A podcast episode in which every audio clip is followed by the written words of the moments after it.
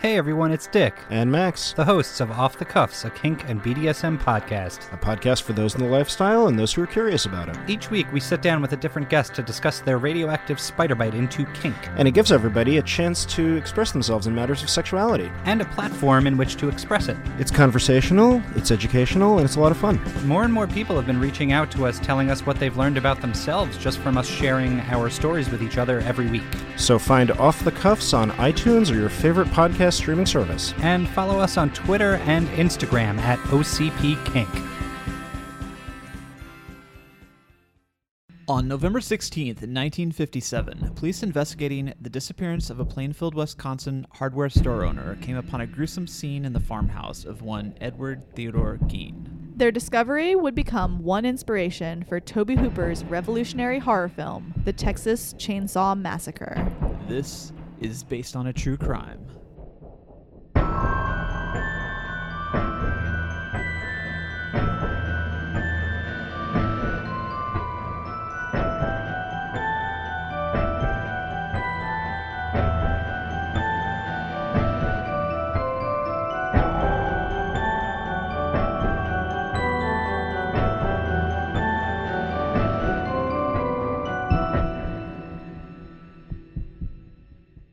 Everyone, and welcome to this episode of Based on a True Crime. My name is Chelsea, and I love true crime. And my name is David, and I love horror movies. And before we start, we just want to give some shout outs for our new five star reviewers. Uh, we actually had quite a few since last time. So, Zimbalina gave us a five star review and also sent us a really nice message on Instagram. So, thank you. We also got five star reviews from Richard Lionheart, Myth Lover 1903, Skylar, who's my sister. Thank you, Skylar.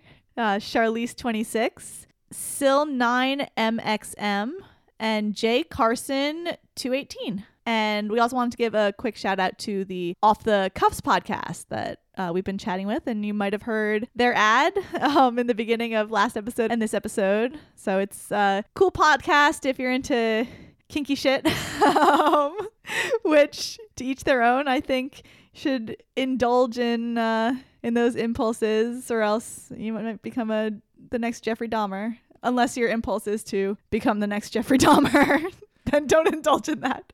Um, but it's really great. They actually have a really great episode that's interviewing the guy who made uh, Tickled, the documentary. Uh, David and I watched it just last year. That's a really, really interesting. It definitely uh, appeals to the true crime sensibilities. It's kind of uncovering this mystery behind these guys that entered into tickling competitions and were blackmailed. It's it's nuts. um, just Yeah, watch it if you haven't, and then uh, check out the off the cuffs interview with um, that guy. It's a really great interview. Yeah, check them out. Yes. And then uh, we also got some correct guesses for this week's episode. Carrie Marie on Facebook and Taylor, which is Chippy TFT, on Twitter. So, what was this, or what is this week's episode, David? The film aspect of it is 1974's The Texas Chainsaw Massacre, Tobe Hooper's horror masterpiece, immediately cementing him in the world of horror film as a true master of horror. And we just wanted to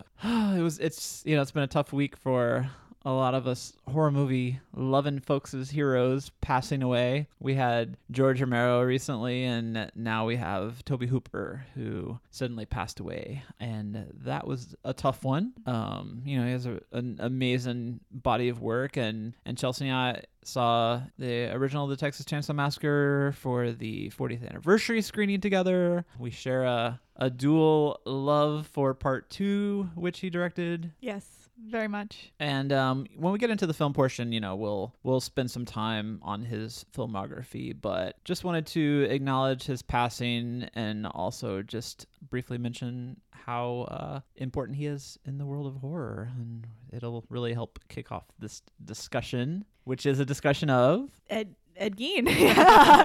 um, so, so yeah, let's get into it.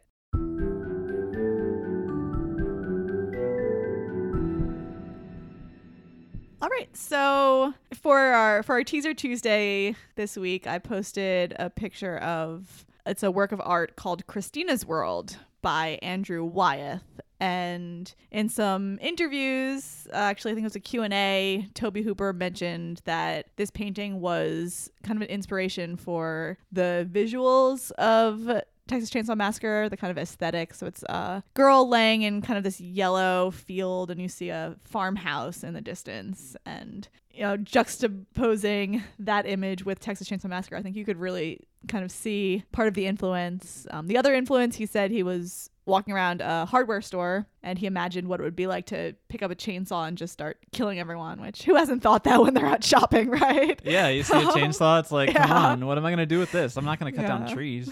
And then the third influence, probably the biggest influence, I would say, is Ed Gein. So the case of Ed Gein is fairly notorious. I think uh, even the people who are here maybe for the horror movies and not the true crimes might know a little bit about Ed Gein. Yeah, that's kind of where I was at. Yeah, and he's the inspiration for Leatherface. So we're going to start with a discussion about him, and then David's going to talk about some serial killing families that I think could kind of encompass the larger killing network within the Texas Chainsaw Massacre series. Um, but uh, Ed Gein is not only the inspiration for Leatherface, he's also one of the inspirations for Norman Bates, which you'll see in the story, the kind of mother mother obsession.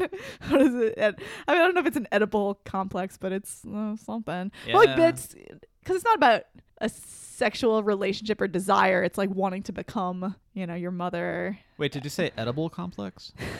Om nom nom. no, Ed Gein isn't a cannibal. At least I don't think. I, I didn't see it anywhere in my research, so I'm assuming that. Yeah, no, I I, Yeah. I saw some that were like, no, that, he wasn't actually a cannibal. Yeah. Um. Yeah. No, Psycho's um, uh, definitely a good one. And, Yes. Yeah. And also, he is an inspiration for Buffalo Bill. Ooh, From, like, yeah. one of my all-time favorite movies, Silence of the Lambs. So Buffalo Bill, you'll remember, is the one creating the woman suit. Um, Yeah, and uh, I think like you need to start sneaking that into every episode, just like um, I've done in the past with my movie, yeah, what movie's that, David? A Nightmare on Elm Street. so then, yeah, so getting into it, uh, Edward Theodore Gein, uh, who went by Ed, was born August 27th, 1906, in La Crosse County, Wisconsin. His parents were George and Augusta Gein, and he had an older brother named Henry George Gein. Uh, Augusta hated her husband, but she was a devout Lutheran, and she didn't feel like she could divorce him due to those strong religious beliefs. Uh, George Gein was an alcoholic and he had trouble keeping down a job. Augusta ended up operating a small grocery store that George owned, and eventually they would sell the shop and buy a farm on the outskirts of Plainfield, Wisconsin. And one thing that she preferred about kind of living on this remote farm is that she could keep her boys isolated from the outside world because she felt that you know, the world was a bad influence, um, especially all of those harlots, you know, living out there being women and such. So, besides going to school, the boys had essentially no contact with the outside world. And at home, Augusta would preach Old Testament Bible. And she taught the boys that all women, except for her, were prostitutes and instruments of the devil. that is hardcore. Very hardcore, yes. Uh, so Ed Gein was extremely attached to his mother, and he always wanted to please her, despite the fact that she would frequently physically and verbally abuse them. And she did that because she believed that they were destined to become failures like their father. Outside of the home, so at school, which was basically his only experience outside of the home, he was bullied for his feminine demeanor. He was also a bit odd. He would kind of laugh randomly for no reason. Oh, sorry. Yeah, just like that. So George Gein died of a heart attack in 1940. And after that, Ed and his brother Henry would begin to work kind of odd jobs to get a little more income for the house. They were considered honest and reliable workers. And actually, Ed Gein was a particularly good babysitter. Imagine having Ed Gein as a babysitter. Oh yeah, that's Oh. wild. Yeah. So they said that he seemed to kind of relate more with the children, whatever that means. Mm. So Henry ended up becoming a bit rebellious. And one thing he started to do as he got a little bit older and, you know, got more exposed to the terrible outside world, uh, he started to speak ill of his mother to Ed. And on May 16th of 1944, Henry Gein mysteriously died in a brush fire close to the farm. Yes, that Hmm. skeptical look, exactly. So the brothers became separated when they went outside to put the fire out. And after the fire was gone, Ed could not find Henry. They went out with a small search party and found his body on the ground.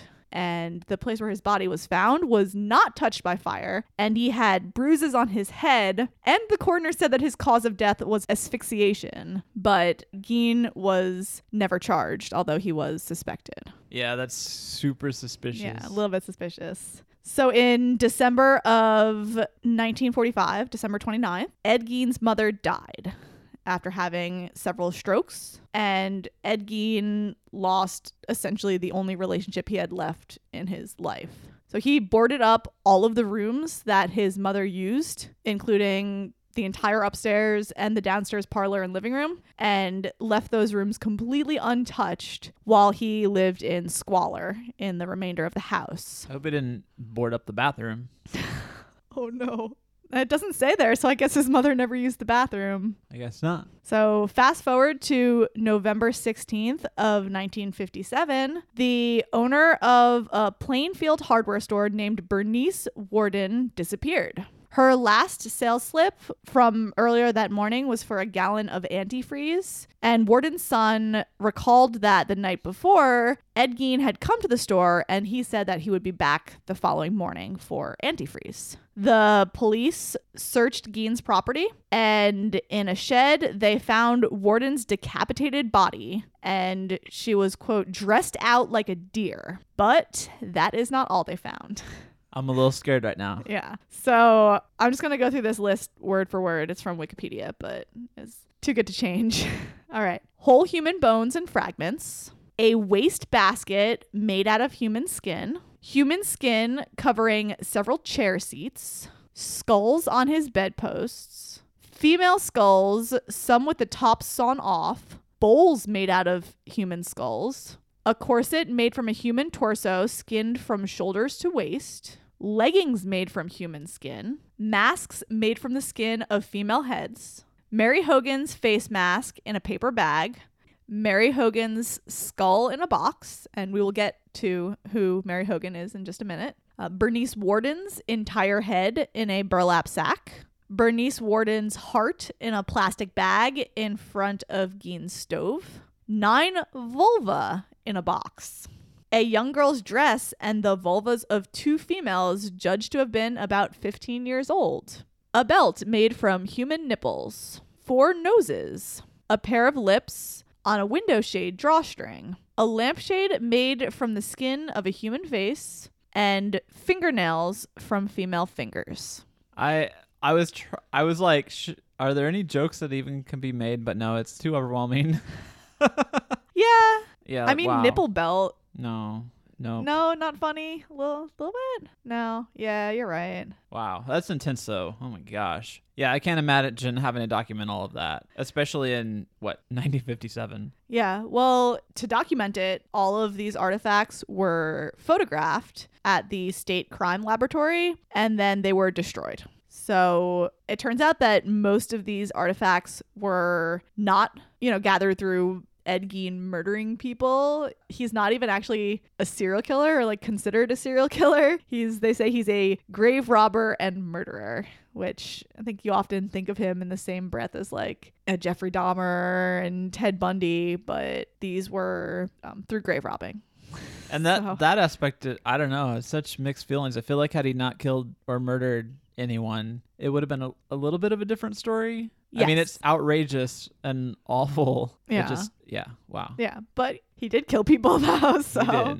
so yeah, so most of these items were made from bodies that were gathered over multiple visits to local graveyards. Gein said that he would make these visits in a trance like state and that he went about 40 times, but on 30 of those occasions, he snapped out of his trance and just returned home without robbing any graves. And then on about 10 occasions, he actually dug up the bodies of recently buried middle aged women who reminded him of his mother because he wanted to make a woman suit for himself so that he could essentially become his mother. The police ended up checking some of the graves that he said he robbed and they found them empty. So this corroborated his story. But besides Bernice Worden, as I mentioned earlier, there was one other person who he actually killed, and this was Mary Hogan. She was a tavern owner and she had been missing since 1954. Her remains were found in his house, but he claimed to have no memory of killing her. For Bernice Worden, he said that he accidentally shot her while testing out a gun in her store and that he has no memories after that of you know, taking the body back to his house. On November 21st of 1957, Gein was arraigned for the first time, but he was found mentally incompetent and he was sent to the Central State Hospital for the criminally insane and then to the Mendota State Hospital in Madison, Wisconsin. More than 10 years later, on November 7th of 1968, Gein was finally found fit for trial. Uh, this trial was held without a jury at the request of the defense. And Judge Robert H. Gollmar found Gein guilty of first degree murder, but then would judge that he was legally insane. So he was sent back to the Central State Hospital for the criminally insane, and he remained there until July 26th of 1984 when he died.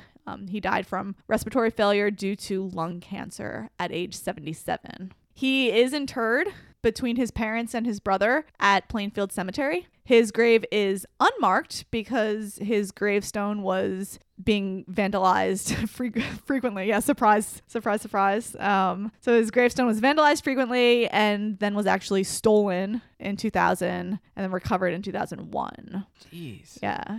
Gein's home, so the house where he had his kind of gruesome collection, uh, and that property burned to the ground on March 27th, 1958, three days before it was scheduled to be auctioned off. And there were rumors before that that it would probably be auctioned off to someone who would turn it into like a tourist a tourist trap. Maybe maybe trap's the wrong word. A tourist attraction. Wow. Um, yeah. I feel like yeah, I- the arson seems very suspicious. Yes, yes. And arson was suspected, but it was never confirmed. And when Gein was told what happened, he said, quote, just as well. And also as a bonus, so as I mentioned, he is not a serial killer because I, I know the definition of serial killer can kind of vary. Some people say two victims is enough. Some people say it has to be three. But he was also only tried for the murder of Bernice Worden and not Mary Hogan because um, they decided it would be too costly. Though he did admit to killing Mary Hogan, although he didn't remember any of it. So, so yeah, Ed Gein, not a serial killer, but pretty creepy. Yeah, really creepy Yeah. and dangerous and Yep. a murderer. So Inspiration for Leatherface. Whew. All right, David, it's your turn. yeah, How that awful you- list yeah, of uh, every all the evidence is still kind of sticking with me. It, ooh. yeah. Try not to uh, picture it, and also don't Google it. Oh, don't don't yeah. Google image search it. No, Save yourself. save yourselves. Yeah. All right. Why don't you tell us about some serial killing families? All right, so um, I'm going to talk about serial killing families that aren't just couples, but involve the parents and the children in order to kind of show some, I guess, uh, reflection of the the families as portrayed in the Texas Chainsaw Massacre series. So we're going to start off with the Benders, which uh, just want to give a shout out to an episode of the Murder Road Trip podcast. Yes, it was actually it's their debut episode. So Murder Road Trip is one half of the recently disbanded. You want some ice cream? Yeah, we have an ice cream truck coming through the neighborhood right now. That's really creepy timing. yeah. Peek out the window, see if there's a clown driving it. Yeah. Um, But yeah, so it's uh, one half of the recently disbanded Curiosity Kills podcast. Um, so it's her new show, and it's great. I'm really digging it so far. The premise of their podcast is that they are on a road trip going to the sites of different murders around the country, and their debut episode was about the Bloody Benders, the Bender family in Kansas. So why don't you tell us all about the Benders, David? Yeah, um, yeah, is that a s- sitcom? All about the Benders, the bloody Benders. Oh God, that's my kind of sitcom. That's like the only sitcom that I would watch. A sitcom about the Benders. Yeah. Yeah. All right. Well, we'll we'll talk about it a little bit. Um, so John Bender, his wife Elvira Bender, great name, and son John Jr., also their daughter, or possibly the daughter-in-law Kate, are the family. And in October of 1870, they moved to Osage in western Labette County, Kansas, where they built a cabin on some land adjacent to the Great Osage Trail. And that was the only open road for traveling any further west. The cabin that they built was divided by a canvas cover, with the front half being a general store to serve travelers, and it contained kitchen and a dining table. And travelers would stop by to have a meal or even spend the night. So between 1869 and 1872, uh, frequent disappearances would happen on the trail by their cabin, which was typically attributed to quote horse thieves and villains. But you know, some of the bodies of the missing were found nearby with their skulls crushed. Hmm. Yeah, the plot thickens. Yes. So in the winter of 1872, George Newton Longcore and his infant daughter Marianne they went missing while traveling west while they were trying to resettle in Iowa. When a neighbor went to look for them, um, it was Dr. William Henry York. He also disappeared. So York's brother, Colonel Ed York, went looking for them. The Benders admitted that William York had stayed with them for a night, but they blamed the Osage Indians for his disappearance. York became suspicious, and he started to suspect that the it was the Benders when he heard about how Ma Bender had chased a woman away from the inn with a knife. Unfortunately, no one was really paying attention to the Benders, and uh, you know the family could tell that there were people who were suspicious of them, and so they fled, and they ended up never resurfacing. Yep. There were some rumored sightings and rumors of them, you know, pulling the same kind of act in other cities in later years, but they were never conclusively found. And yeah, who knows what became of them? Maybe Yeah, that's your great great grandfather, Ah, David David Bender, right? Oh yeah, yeah. um, so they didn't resurface. They, I guess, they got away with it. What happened afterwards was that York and a number of volunteers went to investigate the property, and they noticed that there was a bad odor that was coming out of a trap door in the floor. Hmm. Mm, yeah, the plot thickens even more. Yeah. The plot starts to become smelly. Yep. So they check out the trap door, and it turns out that there there were no bodies found. They had actually been already moved to the vegetable garden and the orchard. A total of 11 bodies ended up being found, including that of Dr. York. Poor Dr. York. And, well, poor everyone else. Yeah, I wonder. I have to ask Skylar if she would hunt for me if I went missing the way Yeah. Colonel York does. Go Colonel York. That's like pretty badass. You know, who knows how much longer this family. I mean, seems like they were just gonna do it until they got caught. So he put a stop to that, even though they got away with it. Yeah, Uh, could you imagine though, like, you know, the moment you become suspicious, like hearing the stories about a family that could have possibly murdered one of your loved ones? It was so I didn't get into this because you know there's a lot of other stories. I didn't want to water it down too much, but I guess Kate Bender was like a clairvoyant or claimed to be. So one way they would get people to come to their cabin was to say, you know, I'll like read your tarot cards or whatever they did back then. um, and like she was also really beautiful, so they could kind of use that to attract you know a lot of male travelers and get them to stay. So when Colonel York went there asking about you know his brother, the parents were not very welcoming, but Kate was like, "Oh, if you come back in a couple days, I'll like use my psychic abilities to help you find him." But then by the time he came back, the family was gone. so, yep. Yeah. Tr- they're tricksy. They're a tricksy family. Yeah, pretty tricky. Yeah. Um, so they found the 11 bodies, and all but one, who was a little girl, had their heads bashed in with a hammer and their throats had been slit. So they figured out what happened, and uh, the setup that they had was guests would come to stay at the inn. They'd get a special seat at the table, and their back would be to the curtain. Uh, they were sitting in a chair that was actually positioned over the trap door, like I guess Jabba the Hutt style. yeah, Uh, exactly. Yeah, and then one of the male benders would sneak up on the guest in the chair from behind the curtain. They'd have a hammer and then strike him in the head and then slit their throat just to ensure that they would die. And then they were dropped through the trap door into the cellar. Um, it wasn't just for money, but also for the thrill. And the reason we know this is because there were some firsthand accounts confirmed by people who had narrowly escaped being murdered by the Bender family. Yeah, they're kind of interesting stories. I guess one was from a man that was going to sit and have a meal with them, but refused to sit in that uh, that seat of honor in front of the curtain because the curtain was like nasty and stained with blood.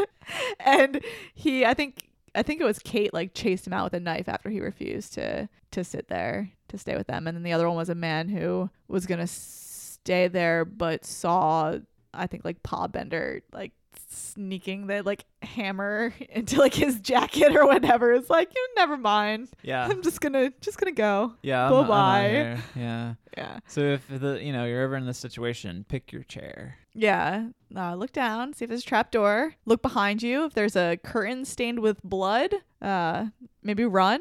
run, don't walk. Yep. Yeah. Do not pass go. Yeah. Wait, Um, pass go? What's the saying? I think Mm, do not pass. Well, do not pass go is like when you're going to jail in Monopoly. Okay. So Right. pass go. Yeah. I don't know. How does this go? It comes up in every episode. I don't know. I guess I know nothing. You know nothing, Jon Snow. I didn't even watch that show. Eh, Um. I hear it's popular. Yeah. All right. So So yeah, so that's that is the story of the Benders, uh, active in the end of the 19th century, 1870s. It's interesting to me how different some of these stories would be if like people had cell phones. Oh, yeah. I sometimes think that with these older these older murder stories like I feel like these people would go missing and it would be so long before anyone even notices because if they're traveling on this trail out west you know, you have to take all those days into account and then however long it would take for them to send word back that they made it safely. Yeah. It certainly changes things. Yeah. Technology, right? It's like I feel like I don't Mhm. go like 12 hours without talking to my parents. So yeah. they'd know if anything's up. Don't murder me. No. Nope. Nope. Nope. Nope. Nope. Nope. Definitely not. Don't murder me. I got my eye on you. Wait, are you talking to me? oh, you're talking to like the general audience. I was talking to the general audience, not you. not expecting you to murder me. Uh, never. Hear that, listeners? If I go missing, if our episode comes out late or stops coming out, Oh, geez, man. What our episodes always come out late. What are you talking about? they do. All right, okay, we've got one more. Yeah, one we more got one more family. Murdering family. we do, and they're the Sawney Bean Clan, which uh, I don't know about that. sounds like a band or something. Um, so the Sawney Bean Clan, they're the inspiration for well, Wes Craven's The Hills Have Eyes, and we're talking about this particular case and its similarities to the Texas Chainsaw Massacre. Not only were they a family of killers, but they're cannibals. Um, nom, nom, nom, nom. Om nom nom nom nom. Unlike the Bender family, there's not much evidence that the Sawney Bean clan actually existed. And there are some thoughts that maybe it was political propaganda at the time, um, or there's there's some evidence that there is a basis um, that they actually existed. But regardless, there are no contemporary accounts, and the years that this um, these murders took place vary wildly. It's become almost like a legend now or folklore. So you could hear a few different versions of this story. So I don't know if I would prefer that it have some basis in reality. I guess I would prefer that it didn't because it's a cannibal clan. yeah. But but it's a, it's an interesting story nonetheless. Well, Chelsea, the legend goes that Alexander Bean was born in East Lothian, Scotland, uh, during the 1500s. He didn't have a taste for honest labor, and when he met a similarly inclined woman, they moved into a coastal cave together, as you do. In Yes, that's what we did. yeah, yep, Yes. move into a cave. Don't try to find us at high tide. yeah. Nope. Nope. Don't do it. Uh, but they moved to the cave together in uh, Head, where they lived for 25 years. Yes. And They, you know, reportedly had eight sons, six daughters, 18 grandsons, and 14 granddaughters. So the numbers add up in an odd way that can only lead us to believe that there was perhaps some incest involved. Yes, if you're living in a cave with just your sons and daughters, and suddenly you have grandsons and granddaughters, they weren't finding spouses on Tinder or Match.com. And they weren't frogs. no. So, yeah, ew. Yeah. Yuck. So they had a big crew, and at night the family would set booby traps to rob and murder travelers. They would then take the bodies back to the cave, and then they would dismember and eat them. The villagers started to notice that there were disappearances with the local population, and they also were suspicious, well, because body parts started washing up on the shore. That does sound It, suspicious. it's a little suspicious. So what do you do? Well, you start a search. And they tried to find the source of the mysterious body parts. And one night, when the Sawney Beans decided to ambush a couple, um, a married couple who were riding home from a fair, they got more than they bargained for. they did. It turns out that the man was skilled in combat and he was able to hold off the family members who were attacking until more people were able to arrive. And unfortunately, though, his wife was killed in the ensuing conflict. So, with the existence of this cannibal clan proven, King James VI of Scotland sent 400 men and several bloodhounds uh, to hunt them down. They found the cave and rounded up the family. They captured them alive. And inside the cave, what they found were many human remains and evidence of these murders and also evidence of cannibalism. They were punished. Uh, yeah. and, you know, as you do in the 1500s, the clan was executed without a trial and they divided the family up. Uh, the men had their genitalia cut off, also had their hands cut off, and their feet cut off, and they were bled to death. The women and children, well, they didn't really have it any better because they were burned alive after they watched the men die. I feel like we should debate that. Did they have it better? No, I said they didn't have it better. Yeah, but did they have it better? Oh, I mean, they had to witness What's their. worse? Oh God, those are both like Yeah, no, they're awful. That's ways. like that's like definite punishment to the w- women and the children. They- they, weren't spared. It wasn't like yeah. they didn't kill them and being burned alive. I feel like they're both like slow and painful and terrible. But I, Yeah. I guess, I guess the bleeding. I feel like at least burning alive, it's like it's not that slow.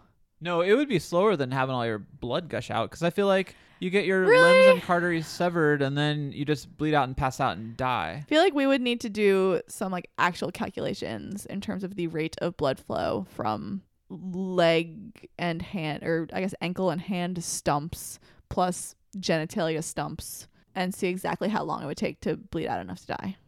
Or would you just die from like shock? Oh yeah, I think the shock would do it. At least pass out. Yeah, yeah. You would just hope that being burned alive, the Mm. smoke inhalation would you would just like pass out or something. Yeah. I feel like I would feel myself cooking if I were burned alive. Uh, why are we talking about this again? I don't know. The end. Yeah, the end. Jeez. Yeah, I don't have any discussion questions. Um, this was Uh, like so. This this is another mini so that is going to be a full length episode because there's a lot to talk about. So it's mini sewed um, format in terms of a, a couple little bite sized stories. Yeah. But yeah, but I think the um the Ed Gein and the story of these two families do a really great job of setting up our film discussion of the Texas Chainsaw Massacre. So great job researching it. I get it. Haha. I get the fruits of your labors by getting to read it. yeah, next next mini sewed we're gonna divide the research again because I liked making you read about it. Yeah. No, Yeah. that's I know. I always get to talk about the genital dismemberments and Yep. Oh, I'm I mean, wait. save those for you. what's the f- how would you say that? Dismemberments. Is that any body part or? I think it's when they cut off your member. So Yeah. exactly what cutting off go. genitalia is. Yep. Yeah. Yep. All right. So sit tight, and we're going to jump into our discussion of the Texas Chainsaw Massacre here in a second. What happened was true.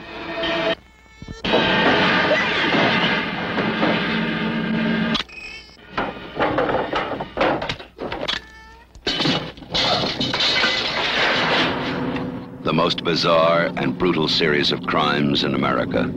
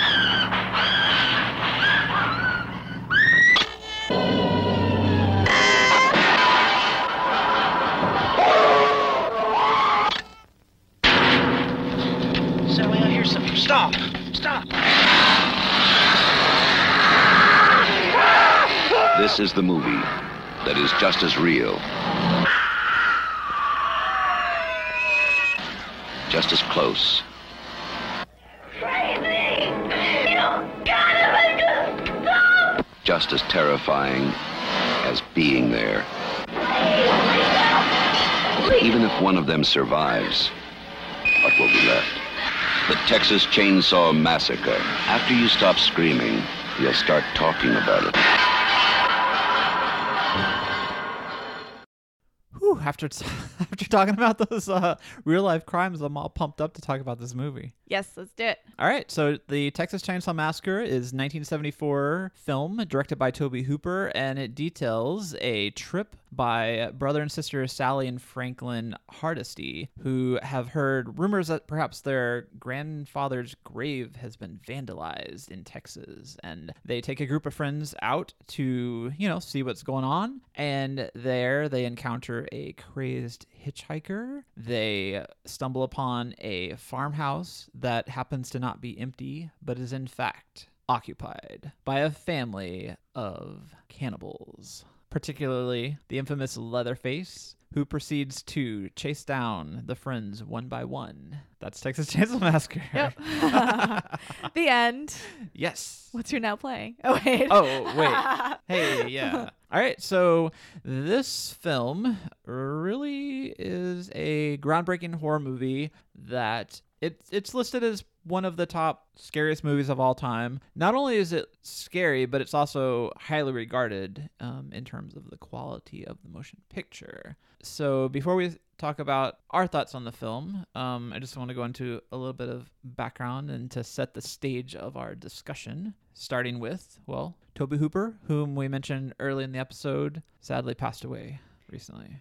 Pretty young too, mid seventies. Passed away of causes unknown, Yeah. or at least um, not made public. Right. And whether or not we find out what it was, I don't know. Um, hopefully, he was not murdered by a cannibal family. Hopefully, Yeah. like I didn't like your portrayal of cannibals. Yeah, no, that that would be awful. Um, so yes, Tobe Hooper, when asked about uh, the meaning of his film, he says, "quote It's about America, man. It's about America. and how high was he when he said that? Probably pretty high." But uh, he and uh, writing partner Kim Henkel both wrote the screenplay together, and they were very hands on in the making of the film. A lot of cast and crew have mentioned how hands on Kim Henkel was in terms of the making of the film. And also, you know, giving a shout out to production designer Bob Burns, who is responsible for detailing the Sawyer's house out in, well, a lot of things that Chelsea mentioned in terms of the evidence they found in the Gein house. I want that job. Yes. It, it was some of the most gruesome, I think, uh, set dressings. Well, I mean, I feel like it is one of the more eh, of all time, but at the time especially, none of that Yeah. stuff had been seen on screen. Yeah, no, I'm I'm not joking. I want that job. I like with my experience of reading so much about awful serial killers and murders and murder scenes, plus like my imagination. Give me that job, someone. Yeah. I want to design horror houses. Yeah. yes. Well, then you know the natural evolution of that is the uh like the cave in the uh I mean the mines or the tunnels and all that in Texas Chainsaw Massacre 2, where it's like gruesome but neon 80s, you know, full tilt pop Yeah. art. Oh, are we already getting into Texas? Let's give Texas Chainsaw the original its due before Yeah. we talk about how much I love te- uh, Texas Chainsaw Massacre 2. That's just not fair. No, no, no, it's not fair. All right, well, it stars uh, Marilyn Burns as Sally. She has a pretty good list of credits to her name. Some of the ones that stood out to me were 1976's Helter Skelter, where she plays Linda Kasabian, whom you may recognize her name from our previous episode of the Manson family. Yes, gone full circle. Yes, full circle. And then she's also in Tobe Hooper's Eaten Alive, which also stars, well, it doesn't star, but features Robert Englund. Yes, and that's actually one that we have on our list for future episodes because it is based on a real guy that fed people to alligators or crocodiles. I can't remember. It's One gonna of be those- fun one to of watch. those It's re- yeah, it's Yeah. real sleazy. So yeah, the story's pretty sleazy. Franklin, uh, who is Sally's brother, he's uh, the guy that's in the wheelchair. He uh, what what's his catchphrase, Chelsea? yes. yes, I was doing that to David all last night. We were watching the movie. Yeah. um, Paul Partain. Also, the friends Jerry, played by Allen Danziger, Kirk, played by William Vail, Pam, played by Teri McMinn, the hitchhiker Edwin Neal, old man who is Paul Sawyer is uh, Jim Siedow, who is actually has a long history of credits to his name. He was sort of the the famous one of the bunch. Leatherface, Gunnar Hansen, the late great. Uh, everyone's dying. Yeah, I know. And uh, Grandpa Sawyer's played by John Dugan, who this will come come full circle to our screening of the movie. Uh, we watched uh, this film actually the night before we recorded this at the Overlook Lodge, which is a really great bar in Cincinnati that is themed after Stephen King's The Shining. Yes, it's awesome. Currently, my favorite bar in Cincinnati, as long as we're not counting breweries as bars, which I don't. Yeah, so it was a it was a great uh, it was a great way to see the movie. Um, you know, big big sheet screen and cocktails and all that good stuff. It was a r- pretty fun crowd to see it with, and hey, it doesn't doesn't hurt that it was introduced by a, a member of the movie. Yes, John Dugan himself. Yeah, shout out to him for Yeah. taking the time to to sit in a Cincinnati bar and chat about a movie from 40 years ago. So, so yeah, he played Grandpa, but I guess when the movie was filmed, he was in his early twenties. So he he's older now, but not as old as you would expect. Yeah, he's not like Yeah. 120 or 140 Yeah. or whatever. so yeah, but uh, thanks John for coming out um, to our screening of that. All right, so I'm trying to decide like how much I want to get into Tobe Hooper until we like unless we dive into the movie. I have like some really good quotes about. Go for it. This is our tribute episode. Do it. Sets it up. So um, just to kind of give you some uh, a hint of the tone and the thinking behind the film uh, while Tobe was making it. Uh, I have a couple of, choice quotes that I pulled, and uh, the first one is quote: "I don't believe in using too much graphic violence, although I've done it." It's better to be suggestive and to allow the viewer to fill in the blanks in their minds. And I think we'll kind of address that point as we chat on the specifics of the movie Yes, definitely. but it kind of addresses the perception versus the reality of the film. He also says, quote, you've got to send a physical sensation through and not let them off the hook. Oh, off the hook. nice choice of words there, Tobe. yeah. Um, he says, I like to make it faster and faster and faster and pumping and banging until I get into you. I, That's what she said. Ah, sorry. yeah, that sounded a little sexual. I guess that's what he said. yeah, yeah, I guess so.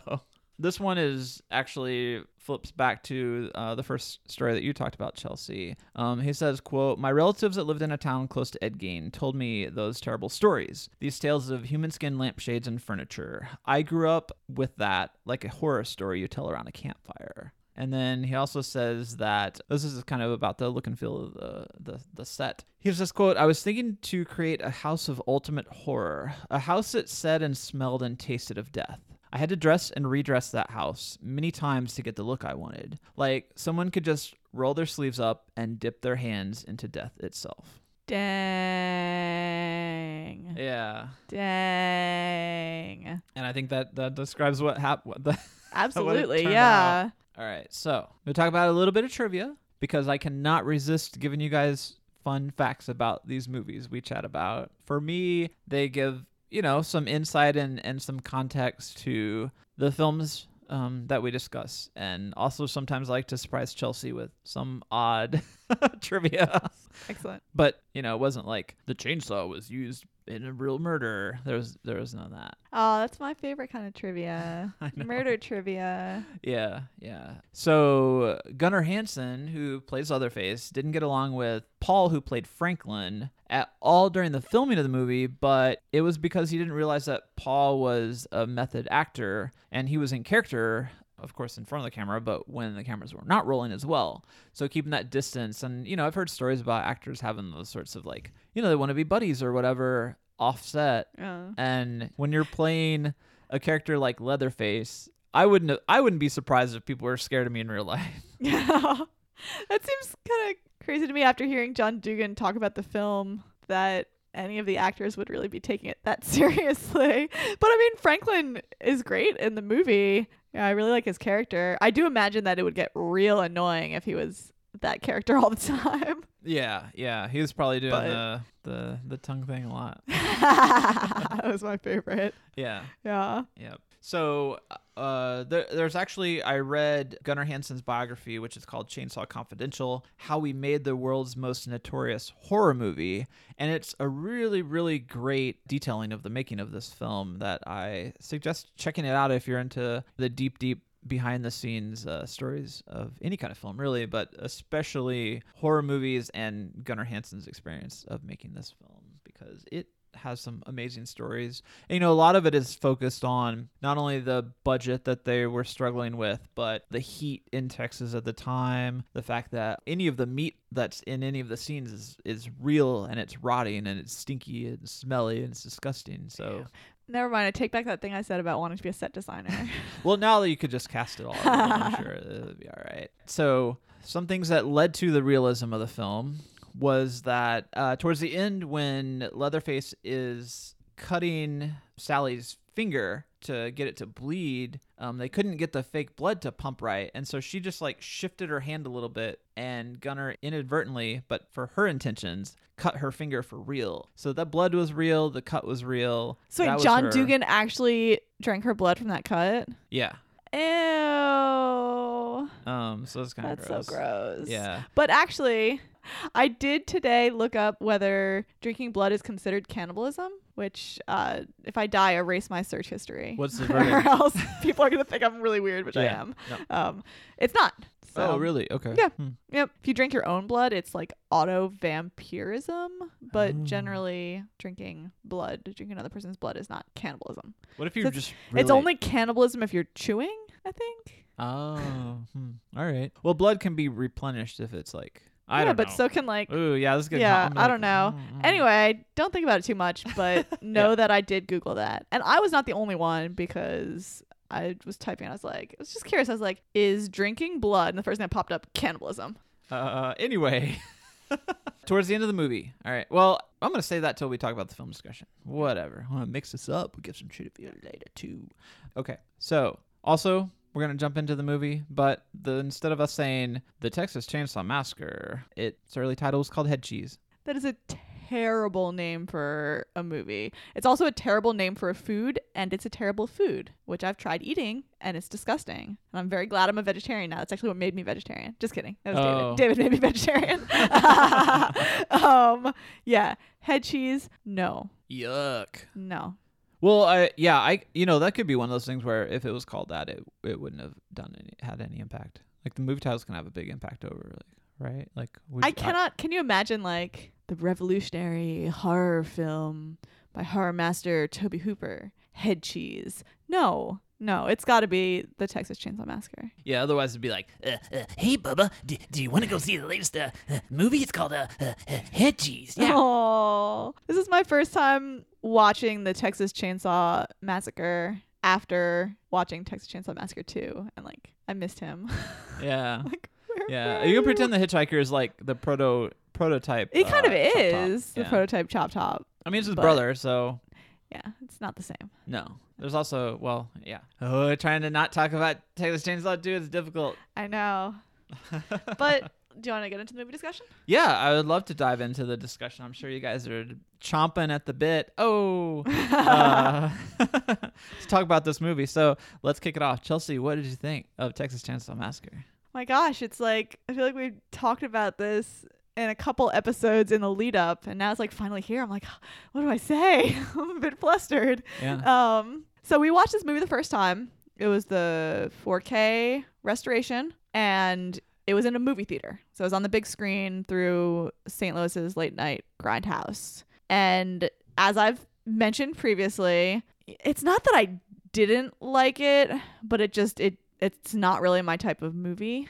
I did I didn't enjoy it while still kind of amazed by it, if that makes sense. So I was kind of looking forward to watching it last night because we watched it you know, at a bar. So we got some fancy cocktails and you know there were like people, you know people watching it but also kind of people talking. So it it felt less like isolated the way watching it in like a dark theater where everyone's silent. It can really like you can kind of be engulfed in it, which can be a good thing, but know, can be a kind of a bad thing if what you're being engulfed in is really freaky and disturbing. Um, and you know, it's it really did not lessen the impact of the film that much, which is maybe a testament to the film.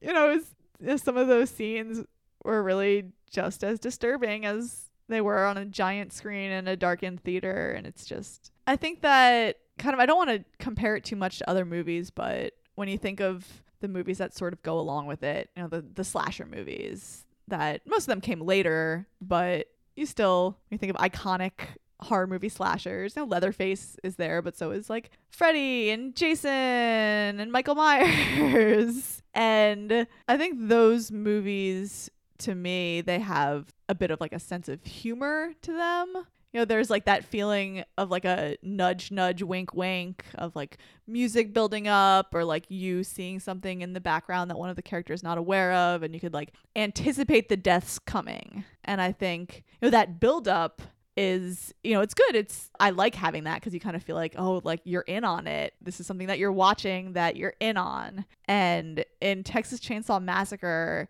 it's just such a visceral movie. And when these characters die there's not a build up you don't get the like nudge nudge wink wink. You don't feel like you're in on it. You feel like you are observing this like horrifying thing. And it, it feels very realistic in a way that the other slasher movies don't.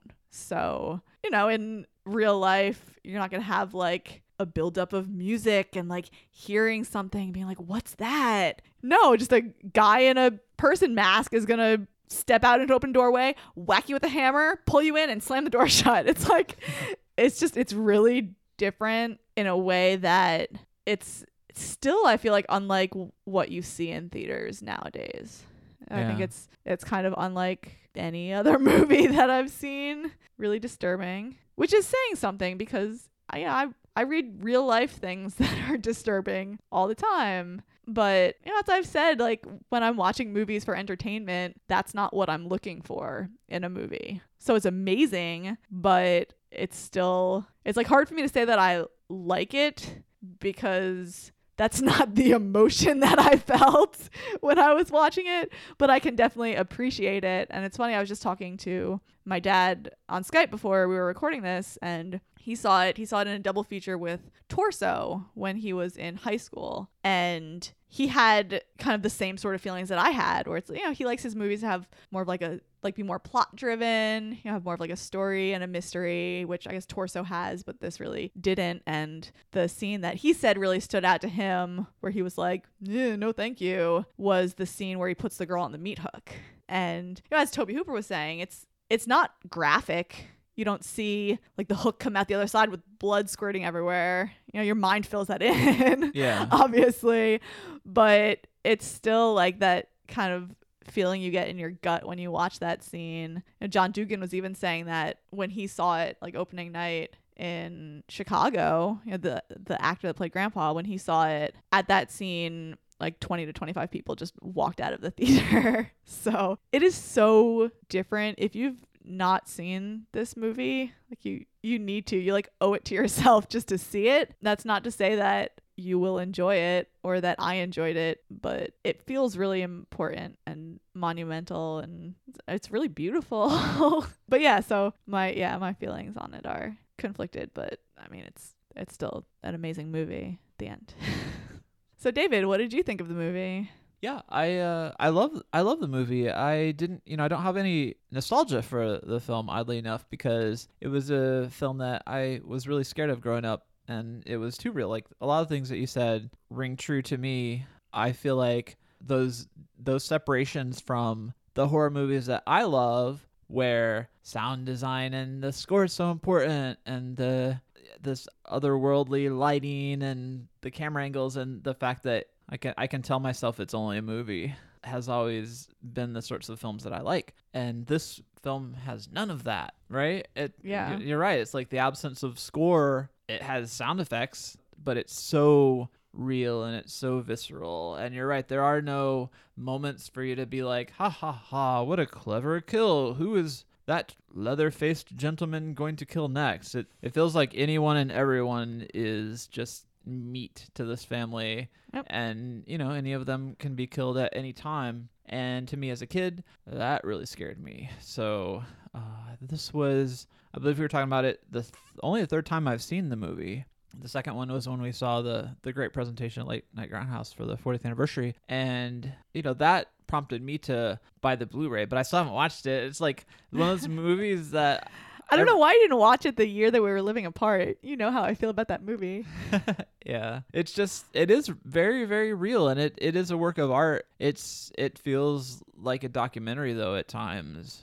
And the movie feels really organic and that's what i like about it. It it, it feels you're right. You said that i think you said that it feels important and it does and i would encourage um, everyone out there if you can manage to watch it you know it's a highly highly recommended movie Yeah. And it is, you know, for people that are maybe more into true crime and not so much into horror movies. It's definitely not your typical horror movie. I think that if you don't find like the schlocky horror appealing or the supernatural horror appealing, which those are my two favorite types of horror. So, first of all, what's wrong with you? But second of all, um, you might actually really like this movie because it feels very real and there are no supernatural aspects to it. You know, so if you just want to see crazy people killing people and the house decorated with body parts, you might like it more than you think. Yeah, and this movie doesn't uh it doesn't linger on the imagery either. It doesn't leer, which oh, I mean there's like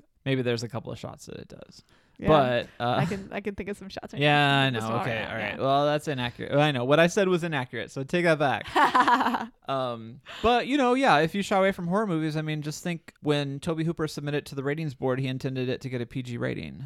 no. Yeah, No way. they filmed it. He filmed it to be rated PG, and it was given an X rating. I feel like the topic matter itself excludes it from a PG rating pretty much no matter what you show on screen. yeah, I mean that. W- What was he thinking? I guess he was like, "Hey, man, we're There's no blood. Except when there is. Except when there is. Yeah. That is odd. So what Um, did they have to cut to get it down to an R rating? Um, I don't, I don't know what the cuts were, but the just the stuff that I was reading about was describing the the process of getting the rating, and once they were at R, I guess whatever notes they were like, they were probably like, oh, what were we thinking? A PG rating. yeah. A PG rating. Well, Poltergeist is rated PG, and that's like an R-rated movie, but it got a PG because of Ste- Steven Spielberg. Uh, I feel like Poltergeist should probably be PG 13. Well, they didn't have that at the time. Yeah. So, and it Yeah. Spielberg. It was like we can't give a Spielberg movie an R rating. There's like a scene where a guy Must peels nice his Spielberg. face off, I don't remember that. pool full of dead bodies. that I remember. Yeah. Oh, okay. Well, enough about me talking about my thoughts. on. No, I'm just kidding. um. So yeah, check it out. Check out this PG. It's PG. Watch it with your kids. Oh God, no. All right. Well, I guess let's let's chat about how the movie starts off. It's uh, introduced by someone you guys may recognize his name. I don't know. These days, like this dude's like a million years old at this point. But uh, if you know John Larroquette's name, he's I the. don't. Who's that? Let me think. I'm trying to think. Night. He's uh, that old sitcom Night Court from the 80s. I don't know that either. Yeah. See, it's like I don't even. The reference is like I don't know. He's uh, what was he in? He was in some show. He's. If you guys haven't heard of him, looking up, look him up. Probably seen him. In Yeah, there's this website. Uh, it's imdb.com. Hey, that's my website. I'm David Bigelow. oh wait. what? So the narrator John Larroquette was paid uh, in a in a joint. They gave him a joint, and Yeah. he recorded the narration of the movie. So that's how. I feel like everyone was just smoking pot the whole time this movie was made. yeah. And yet this movie has no chill. no, no, no. no chill at all. No. No, so uh, you know, it starts off with a narration that you know describes the uh, Based August, on uh, true events. based on true events. It's August 18, 1973, and you know, it it makes it Which it is based on true events, but not that specific true event Yeah, because not- that did not happen. There was not a Texas Chainsaw Massacre. No, Um, nor a series of them. I mean, there's a series of movies, but Yes. that yeah. and so in uh I guess the one familiar element is group of friends road tripping, right? It's Yeah. Like, like not like tripping, like tripping. Yeah. They are tripping. They're in a in a van uh having kind of a sort of a good time. I don't know. It seems like they're already like suffering from the Texas heat and yeah. there's already some tension because like you know they're going to check out this supposed vandalized grave of the grandfather Yeah. and uh i mean really quickly it escalates because the they pick up a hitchhiker Yes. Don't do that. Don't pick up a hitchhiker. As our friend Brianna Morgan Books says on Instagram, also don't hitchhike. Yeah. yeah Which I figured that should be uh y'all should know that by now, but just to make sure, uh don't hitchhike, don't pick up hitchhikers, don't let them play with your knives, don't let them take your picture. Don't let them light fires in your van. yeah don't let them uh pull out their razor blade and like threaten you or be Yeah. really weird Yep. Um, but yeah, so it it kind of starts with that and then just escalates from there. Yeah, he, I think he briefly talks about you know it. It actually sets up a little bit of motivation in that he's talking about them closing down the slaughterhouses and they're automating the process, and so it's a little bit of that the family, uh, I guess, feeling like they're being pushed out of society. Um, yes. and so they kick him out. They throw him out of the van, Yeah. but they they do the thing that happens in spooky movies where they you know they go to i guess the family's house that's been abandoned Is that before or after they stop at the gas they stop at the gas station? station yeah and they see that he's like put a symbol or something on he's Yeah. marked their van with his blood They also meet well, you don't know he's Pa Sawyer at the time. That was like kind of my favorite twist, I think. There there aren't many twists in the movie. It's fairly straightforward, but I do remember that reveal watching it the first time being like, "What?"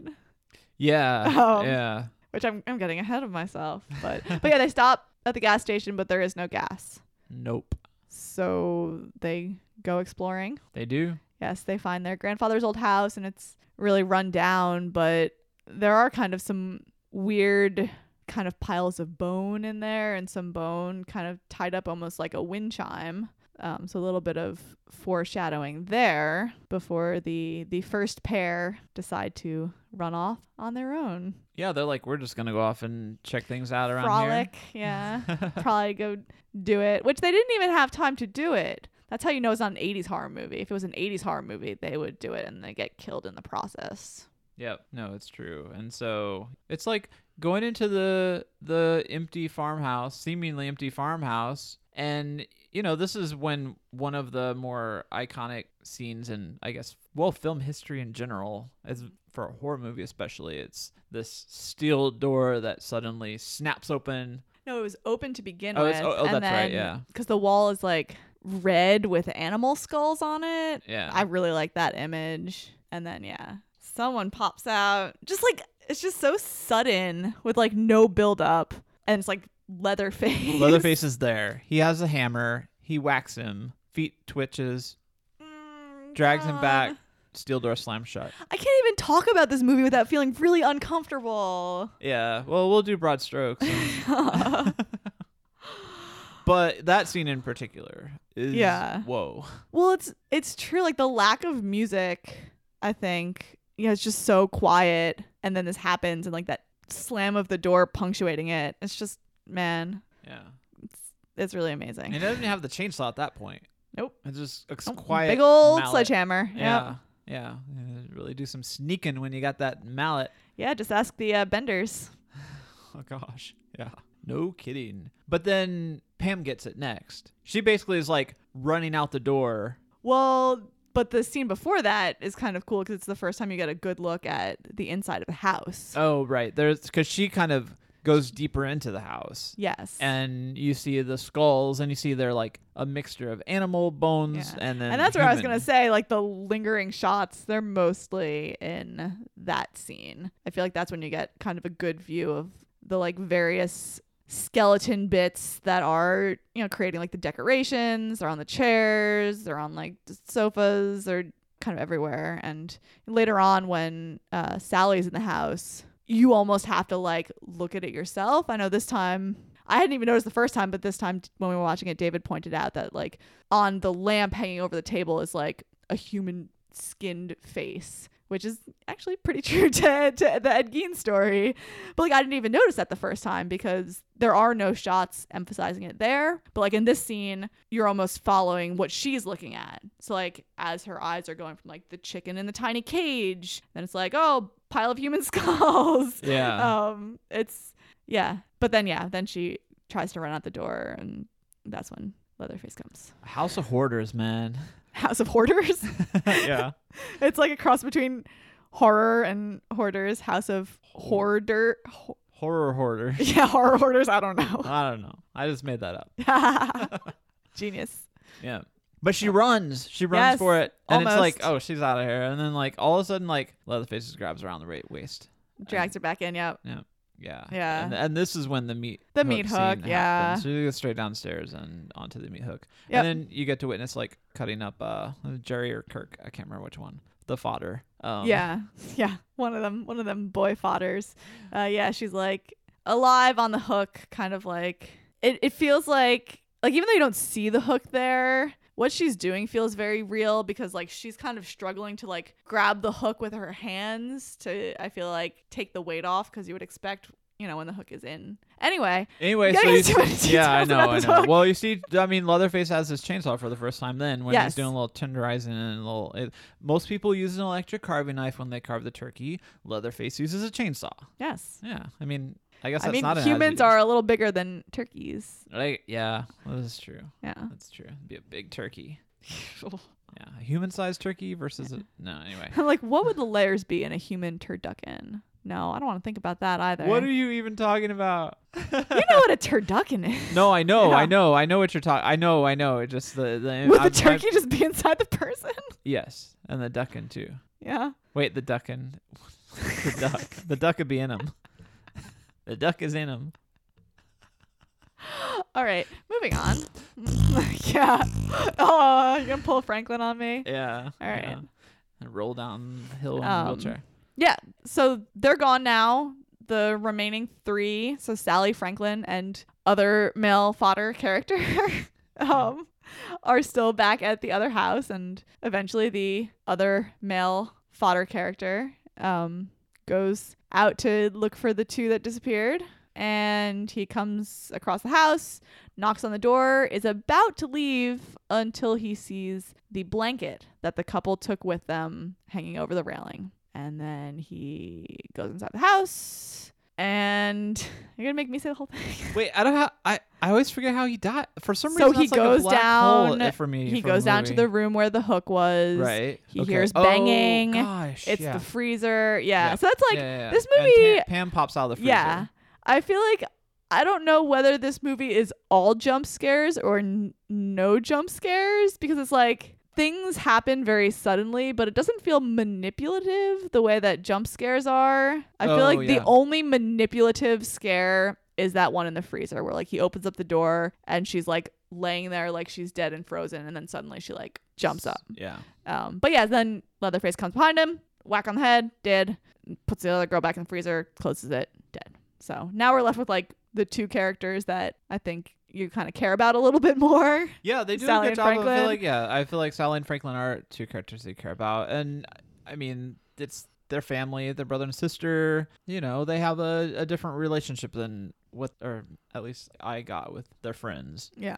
Uh, and uh, you know it's dark out, and there's like the scene where Sally clearly wants to split up, wants them to split up so that she can check out what's going on Yeah. and it's like they're fighting over the flashlight and Yeah. I mean i was i'm all every time that scene happens i'm like no this is a terrible idea this is a terrible idea why are they doing that and then all of a sudden it's like leatherface comes out with his chainsaw well, it's eventually they do go together. So Yeah. they're fighting by the car. and then they start heading Yeah. back they're kind of or heading They- towards the house Yeah. And they're passing through like some kind of field, which, and I know like Franklin didn't want to be left alone, but he should have just given her the flashlight. i know. Seriously. yeah. Um you know, because he is he is wheelchair bound you know or they both should have just waited in the van. Um but it's a horror movie. So, Yeah, so they go to check it out. yeah. They go to check it out yeah. and then poor franklin. Yep. I mean he's the first chainsaw victim. He's the first yeah. He's the first chainsaw victim. Just out of nowhere didn't even stand a chance, not a fraction of a chance. No. Um, not the tiny, tiniest wisp of a chance. No, Leatherface just like no, nope. puts his and is like right, Yep, right, right, right through poor in him. Yeah. So, so yeah, and then Then you're like nobody's like pretty, safe. Okay. Yeah, pretty early on in this movie, it's narrowed down to um just Sally. just Sally, yeah. But Sally still has a long road ahead of her. Yeah, no, she does. She like uh runs and runs and runs. She gets in the house. She kind of sees everything that Pam saw, yeah. except it's like creepier because it's nighttime. Yeah. and then she can't find any of her friends, and she knows she's the only one that is aware of the horrors that lurk behind the closed doors of the house. Yeah. I think everyone else, they kind of died the moment they see Leatherface. Right. She She's the only one that escapes that first moment. But but yeah, she's so they have a long chase scene. She gets up to the second floor, sees Grandpa. I don't know if she realizes that he's like not dead, but Grandma's definitely dead. Yeah. R.I.P. Grandma. Yeah. Um, RIP. Uh, goes to leave, sees uh, Leatherface cut through the door with his chainsaw, runs back upstairs through the window, which I always love. Yeah. it's like- no, it is. It's a great. it's like a kind of subtle form of badassery. It's just like wee, it's just like Yeah. through through the window. It's it's crazy to to watch, and she does it twice in this movie. um, that poor actress, but but yeah, runs, escapes, makes it all the way to the gas station. But it turns out that uh, yeah, and man, this is the the twist. yeah that Paul Sawyer is like uh Paul Paul Paul. I just call him Paul Sawyer, the matriarch. The kindly attendant Sorry, the that patri- you meet earlier on. Yeah. What Is did I not say? so Why did kindly. I say matriarch? I mean the patriarch. Sorry. Uh, well, technically, because it's grandpa, Yeah. but. Yeah, it's like the kindly older older man running the gas station, but no, the uh, barbecue that he's selling is well, it's human, human barbecue. Meat's meat, and a man's got to eat. All right, wrong Yeah. cannibal movie. That's okay. That's all right. But she's like, "Oh, good. Yeah, This is great." I'm saved. Uh, oh yeah. wait. In credits. Oh no, he ties her up and then takes her back house to the house.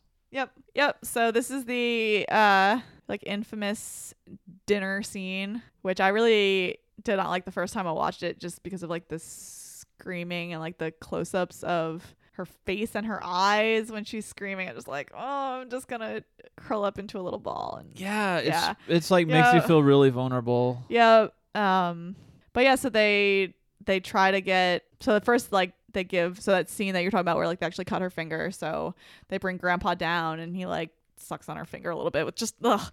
Anyway, but then they they decide to like give grandpa the hammer and try to get him to kill her, but he's like so kind of decrepit. He just keeps like dropping the hammer and he can't really do it and in that moment she makes her second escape. She makes her escape, but the the lead up to it, me, I feel like how it m- might have felt to be her because it it goes on forever. Just yes. the hand going up, he's not getting the force required to hit. He, I mean, they do end up knocking her pretty good. She has Yeah. like a bloody spot. Yeah. But yeah, she gets she's able to get out of it. Yep. And then all of a sudden, I mean, very quickly, I mean, it's dawn. It's just just past dawn, yeah. and she's running. And like we talk about this, you know, with a lot of horror movies, how once the sun comes up, somehow it feels like maybe everything's okay.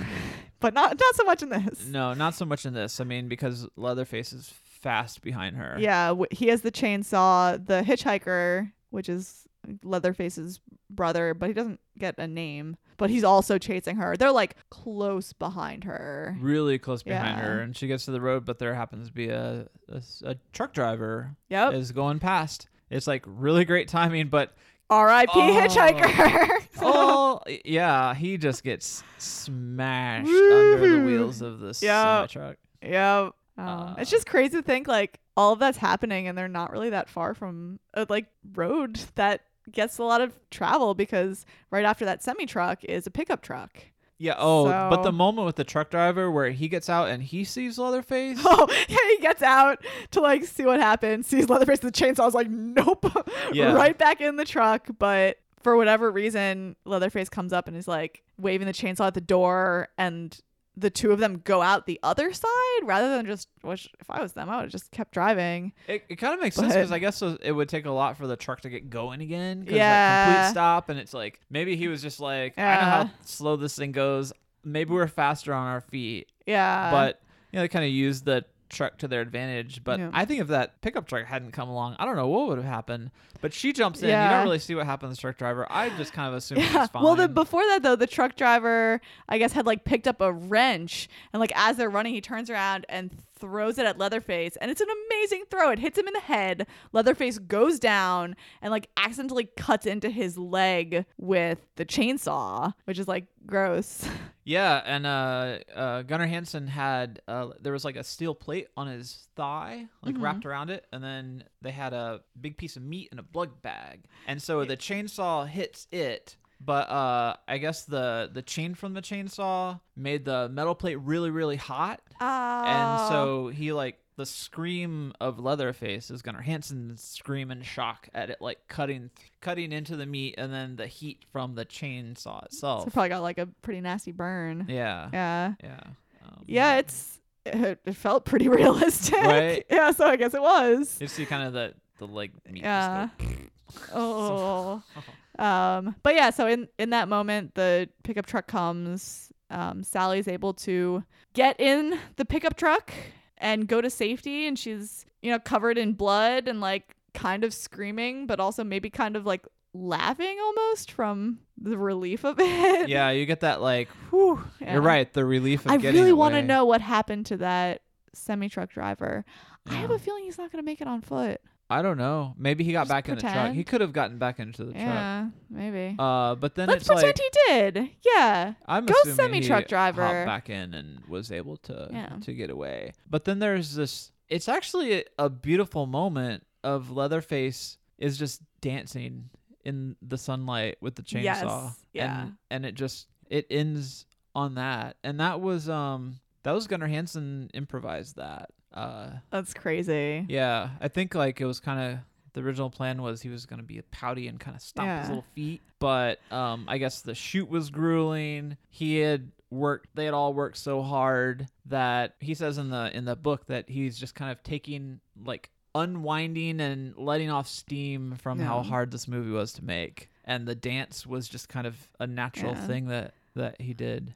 I think that that's so perfect. I feel like kind of being pouty and stamping his feet. Like when you think about the character of Leatherface, you know, he's like he is kind of like childlike. He's clearly not mentally there. You know, I think is almost being taken advantage of by his family, kind of convincing him and training him to kill these people because he doesn't have the mental capacity to realize that that's wrong. Yeah, And I think that in a way he's kind of similar to Ed Gein, you know, one of the few like infamous murderers that was actually found to be insane.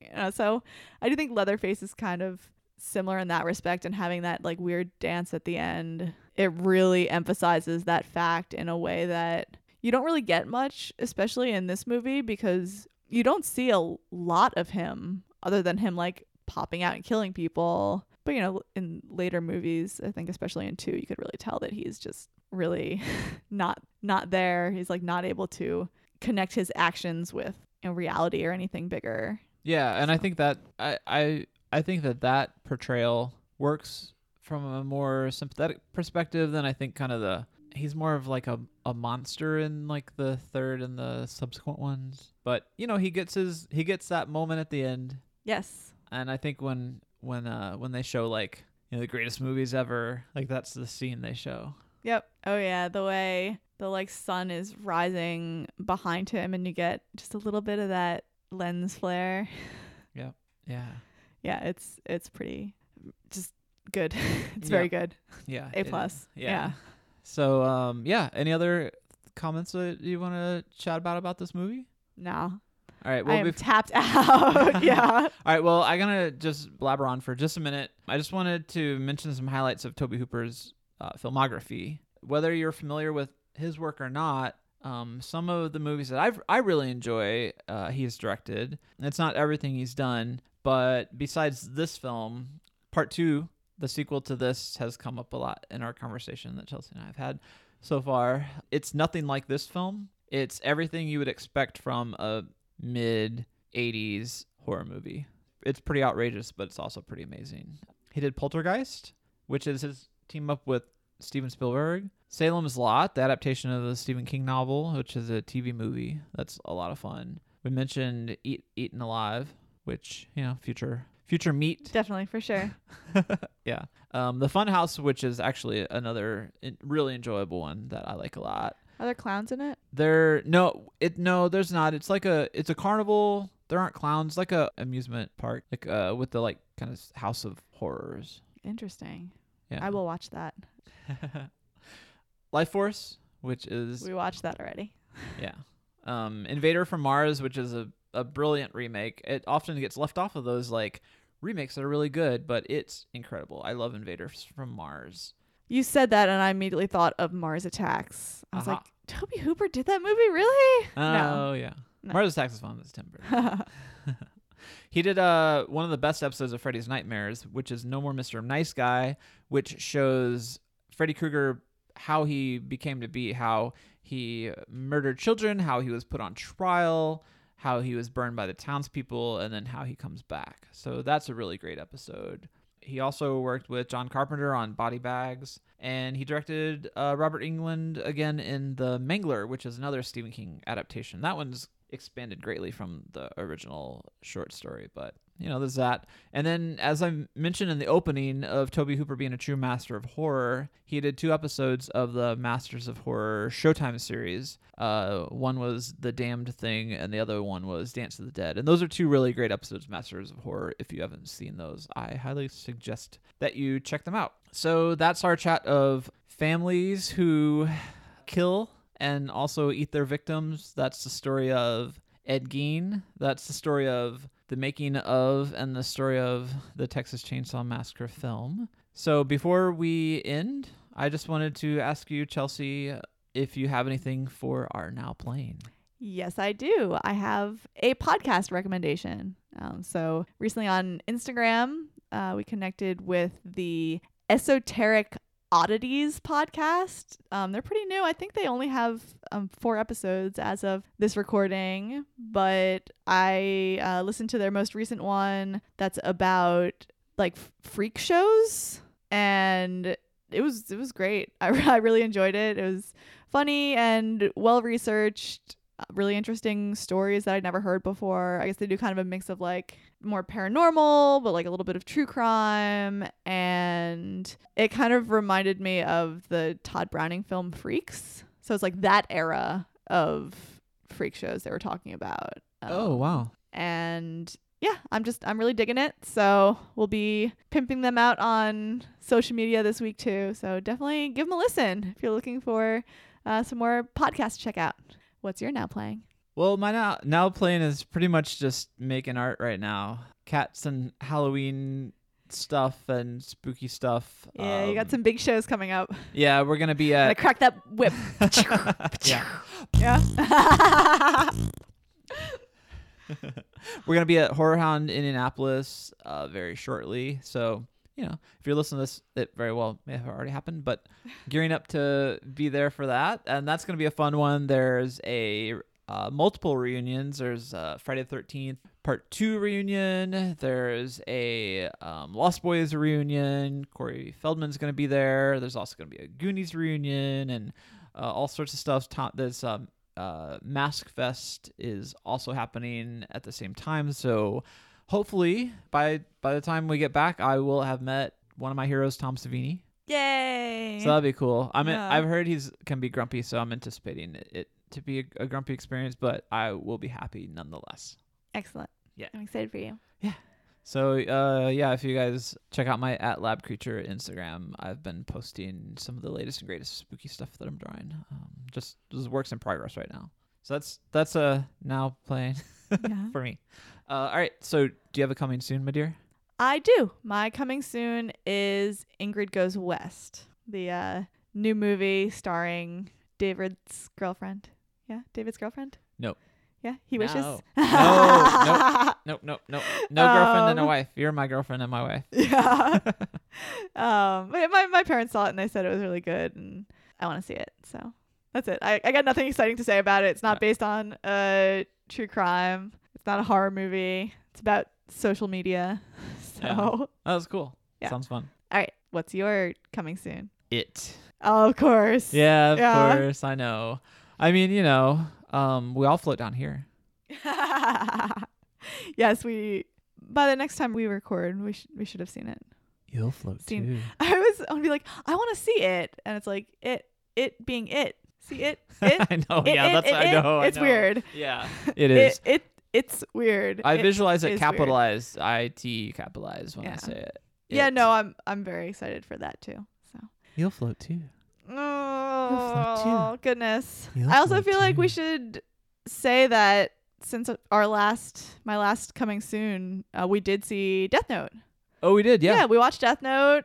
I did not dislike it. I would go so far as to say that I liked it. I think I will like it a lot better a second time seeing it. I was a very big fan of the original manga as it came out, and it's different. And I think if you can get past that and appreciate it for what it is, it's very enjoyable. It has a great ending. I think the actors are are great. I think it captures the essence of the story, or at least one of the essences of the story. you know, it, they had to take a lot out to turn it into a movie. You know, they lost, you know, probably one of my favorite parts of the plot, but I think it's great as an American adaptation. And I think that people should stop sending Adam Wingard death threats on Twitter. So if you're one of those people, just cut it out. Just don't watch it. It's not that hard to not watch it. No one's forcing you to watch it. And sending death threats on Twitter is just not cool. Not cool. Yeah, it's like very cliche. It's true. Just cut that out. Yeah. But anyway, yeah, it's free. It's on Netflix. It's free if you have Netflix, I mean. So uh drink some beer, eat some popcorn, check out Death Note, especially if you have not read the manga or watched the anime. I think you'll like it even more. Yeah, I loved it. It was fun. I I mean, Yeah. I guess my my thing is that I I love Adam Wingard, so every time he has a new Yeah. movie announced, I'm really excited and you know, the guest is just incredible and You're Next, which we've talked about a couple of times um, on the show, Yeah. is just an excellent uh, home invasion movie. It is. so Death Note, yeah, it's Yeah. cool. They got uh I feel like people need to realize, you know, you're yes, you're a big fan of Death Note. So is Adam Wingard. That's why he wanted to make this. like, right. you know, just There's a reason why he's he spent like 3 or 4 years of his yeah. life making this film. It was Yeah. not to make people mad. Yep. Anyway, that's my two cents. Yeah, we're gonna make That's a YouTube nickel. video and it's gonna leave Adam Wingard alone. Leave Adam Wingard alone. yeah. All right, cool. So yeah, that's a good. a Good update on the latest and great stuff. So yes. awesome. All right. All Uh, right. Please find us on social media. Don't send us death threats on Twitter, but we are on Twitter. We're at True Crime Based. We're on Instagram at Based on a True Crime. We're on Facebook, Based on a True Crime Podcast. We have a website, based on a true crime.com, and we have a Gmail account, which is based on a true crime at gmail.com. I feel like we need to pre record this ending thing and just play it. Nah, it's okay. No. I like mixing it up. It's all good. All right. We get Uh, longer and longer every time, but whatever. Rate, review, and subscribe. That's Yes, the big one. I do. feel like we should probably be, start putting that in the beginning of the podcast. But if you've made it this far, you know, maybe you like listening to us. Maybe you like what we do. You can help us by uh, reviewing our podcast. Give us a five star review. You could help us by posting about us on social media. You could help us by telling a friend. You can also get a free sticker at our website, but I didn't tell you. just kidding. I just told you. Yeah, yeah. Yes. And uh, you know, think of it as uh as just a tip for uh some hopefully an entertaining uh little bit of time out of your day. Yep. So thank you so much for jumping in on social media and, and doing all those things as Chelsea said. So thanks for sticking with us through this episode of Texas Chainsaw Massacre and the crimes that have kind of some great similarities between what we see in the movie. So that's it. Just remember, death is but a door. And time is but a window. we'll be back.